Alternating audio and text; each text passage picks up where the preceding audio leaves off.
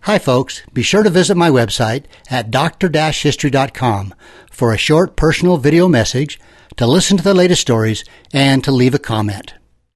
And now, without further ado, here's my itty bitty buddy. Hello, Dr. History. Good morning, Zeb.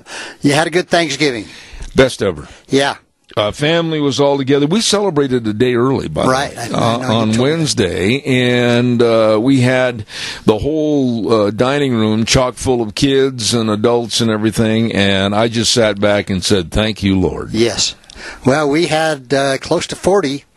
Your house, Kids, was- grandkids. And not tell me honestly, uh, we didn't have that many, nearly that many. But what about the old uh, leader of the household? Did you lose your patience a little bit? Never once. Not once. Not even when my grandson lost the key to my four wheeler. it's down on my down on my pasture somewhere. You think it's out in your pasture Somewhere. Should be easy enough to find. What's the matter with you? I know, I know. anyway, it was great. Uh, the only bad thing is that we had two turkeys, and when everything was said and done, there was, uh, I think, two wings and a neck left for leftovers. so I kind of missed those uh, uh, turkey sandwiches. And uh, how- it- you Oh. How know. many pies did you have? I'm gonna guess maybe six, but they were big, Big pies. big old round ones. yeah. And all pumpkin. no apple, pumpkin, uh, banana cream, chocolate cream. Yeah. You, you want to have an outstanding addition to your pie list. okay. ask Deanne for her recipe for what's called chess pie. Oh, It is phenomenal. I will do that. Oh, it's good. Absolutely delicious. Okay, now you've got me hungry. Okay. Doggone it. Uh, what's going on in the world of history? Okay, I uh, received a comment from uh, uh, one of our fans, and I'm just going to read some of this to you. This guy's name is Andy, and he says, Hey, Dr. History, big fan from southern Illinois cattle country. Love the show. One bit of input about your last podcast, A Miner's Tale. Remember last week I talked about the young miner that I got do, yeah, beat up yeah. several times and claimed Yeah. to his wife that it was a big guy that beat him up, and it really wasn't. anyway, in that story, I said I mentioned about a number eight stove. So Andy straightened us out. He said a number eight stove, I believe, refers to the burner size. If you look at the bottom of an old cast iron skillet, you will find a number. That is a size number that also a reference number to the burner size it will fit. Now wait a minute. Whoa, whoa, whoa. I didn't. Here, I'm really going to show some lack of education. the old stoves came in various sizes. Yeah, that's a, a number eight stove, and I Oh. mentioned that in the s- story, and I said I, I really don't know what that was. So, Wow. So anyway, he says that is a size number, but also a reference number to the burner size that will fit. For instance, the heat ring on a number eight skillet will fit right inside a number eight burner. I did not. and he know says, this. I believe a number eight is around ten inches. So You know what we need to do? We need to send that man a big thank you. Yeah. And uh, also invite ourselves to come back and enjoy Thanksgiving dinner on his old stove. that would be great. Eh, Where was Oh, he from? uh, Southern Illinois? Okay, what part, I wonder? He's, I don't know. He says Southern Illinois cattle country. Uh, down there by Cairo? I he, I, he doesn't say. I know a but- lot of that country back there. Uh, Southern Illinois, right up against uh, Missouri. There are a lot of cattle operations back there. Well, uh, Andy, we're coming for Thanksgiving next year. on so, the number eight. we want everything cooked on the number. Okay, eight. what do you got cooking All today? right. Uh, we're going to tell a little story, and I'm going to start out with a quote from Judge Fletcher. Uh, Judge Fletcher Dean, after a jury acquitted Pearl Hart of her crimes. Wait a minute. Who is Pearl Hart? And we're going to get into that. But Okay. here's what he said. All right. She flirted with the jury, bending them to her will. Uh, And, and you'll you'll see what I. I know where you're going. All right. so right. here we are, Pearl Hart, armed with a 44 Colt pistol and dressed in a man's gray flannel shirt, Oh, my. jeans and boots. You got the picture. A real looker. Yeah, Pearl. Well, actually, I'm going to show you a picture in a minute. bad. No. Oh, nothing like nothing like Madam Mustache. oh my goodness, that was terrible. Yeah. So here she is, uh, all duded up, and Pearl Hart rode off into the hills around Globe, Arizona, and you've been down there Yeah. to rob an unsuspecting stagecoach. Now wait a minute, I wasn't there to rob an unsuspecting stagecoach. you you rode one. Yeah, okay. So the petite petite 28 year old woman had a what they say is a cherub like face, short dark hair, and hard penetrating eyes. The white sombrero perched on her head was cocked to one side and cast a shadow over her small nose and plump cheeks. Now I'm going to show you a picture. Holy cow! Now She's she's she's kind of attractive. yeah, I mean she's a cute She's got a cherubic little face. She does. Cute lady, Yeah. sweet lady. I mean, Yeah. That's enough of that because Okay, our okay. wives are listening. That's right. Okay. Anyway, so while her accomplice seized the weapon the stage driver was carrying, Pearl lined the passengers alongside the road and relieved them of more than $450 that they possessed, probably watches and uh, jewelry as well. No, sure. So before the lady bandit sent the shaken travelers on their way, she provided them with one dollar. And quote, she said, "That's for grub and lodging." She told them. Really? Yeah, so for you know, a dollar. Yeah, well, you know, you probably get a pretty good meal and a place to stay for a There are buck. not too many of those old girls today, are there? anyway, so once the stage was off again, Pearl and her partner in crime rode out in the opposite direction. Well, this brazen daylight rob- robbery occurred May 30th, 1899, and it did have some historic significance. It was, and I've heard this several times, uh, that this was the last stage ever held up, and Pearl Hart was the last stage bandit, female, female or otherwise, Really? to uh, perpetrate such a crime. Now this is down at Globe, Arizona. Yeah, down in Arizona. Okay. But uh, there is a stagecoach robbery that occurred here in Cache County that we claim was the last stagecoach robbery. Anyway, so that's why I say it seems like there's a number of those last ones anyway. But when news of the theft reached the public at large, Pearl became an overnight celebrity. Uh, born in Ontario, Canada in 1871, Pearl was raised in a respectable middle class family, attended the finest boarding schools in the town of Lindsay, up in Canada. I don't know where that is I'm not exactly. sure either. Toward the end of her scholastic endeavor, she met the gambler by the name of Frederick Hart Oh, there's the downfall. and began a romantic relationship. Now, this was the real kicker. Pearl was 16 years old. oh my goodness. And this uh, relationship scandalized the school. The pair eloped in the spring of 1889. So here we have.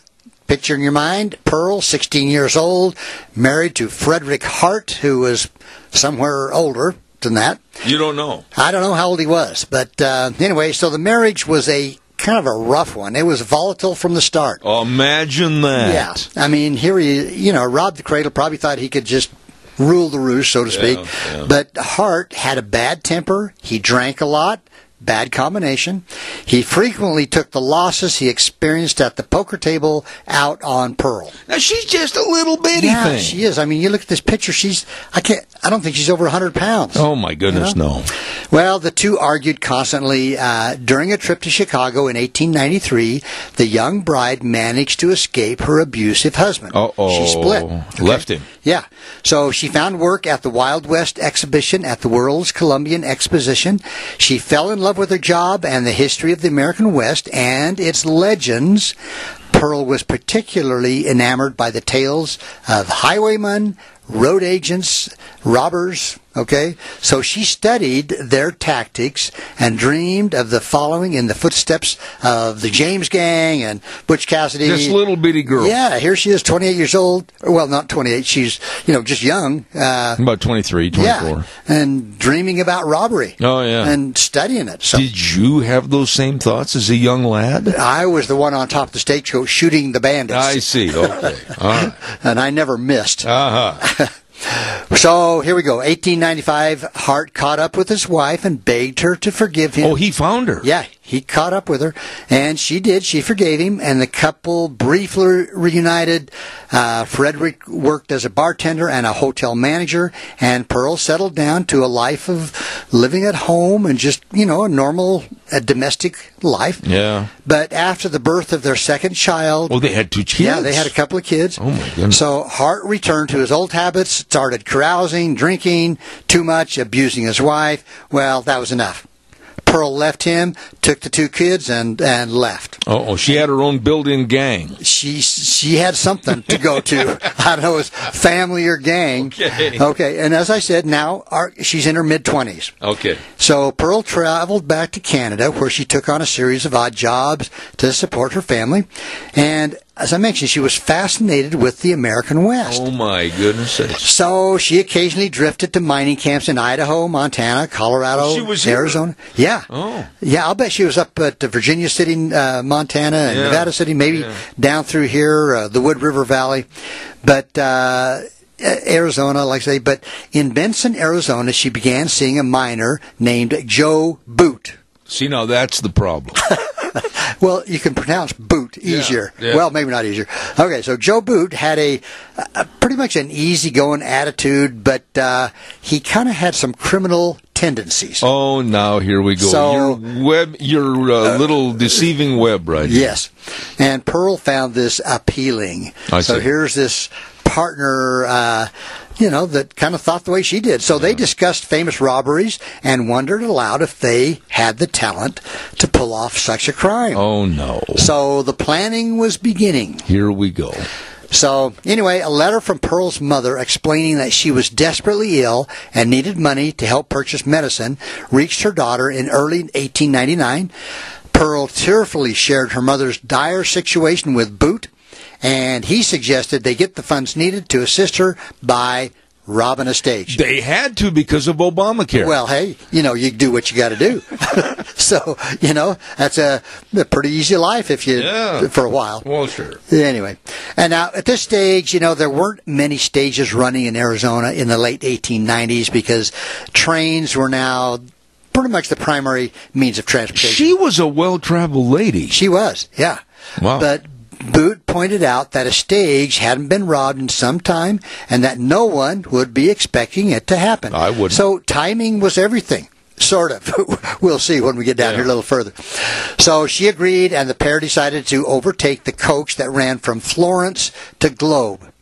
Now, Joe Boot had learned that the passengers were primarily businessmen who always traveled with big bunches of money in their pockets. Oh my. Well, so here they go. The holdup went smoothly, but their escape plan was a little bit uh, complicated. Really? They got lost. They got lost? They got lost in the woods surrounding the crime scene and were eventually apprehended by a posse sent out to arrest them. So they got in the woods. Yes. Down by Globe, Arizona.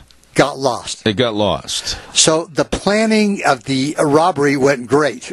the planning after the robbery, not so good. So what happened? well, Pearl Hart and her husband, well, not really her husband, her partner, Yeah, Joe Boot. Joe Boot. They were charged with highway robbery, and their trial took place in Florence, down in Arizona. I've been there. Have you? Okay. Now, news of Pearl's crime and the hearing were reported in newspapers throughout the country, and for a while, she was arguably the most famous woman in the world. Really? Now, I mentioned that the judge said that uh, she was kind of flirting with the jury. Oh yeah, let's get back to that. Okay. So, uh, and I imagine back then it was probably mostly, probably all men. Well, yeah. I think back then it, the Yeah. women were not on jury. So did she wink well, at them? She, well, I don't know what she did, but well, she did enough because the first jury found that the daring Mrs. Hart was a victim of circumstances and granted her an acquittal. Well, certainly. A sweet-looking young lady. Yes, She couldn't have yes, been bad. yes. Well, the judge was furious with the verdict, and he ordered a second jury to be appointed. Got rid of those guys and probably got some guys that were about 80 or so. I don't Yeah.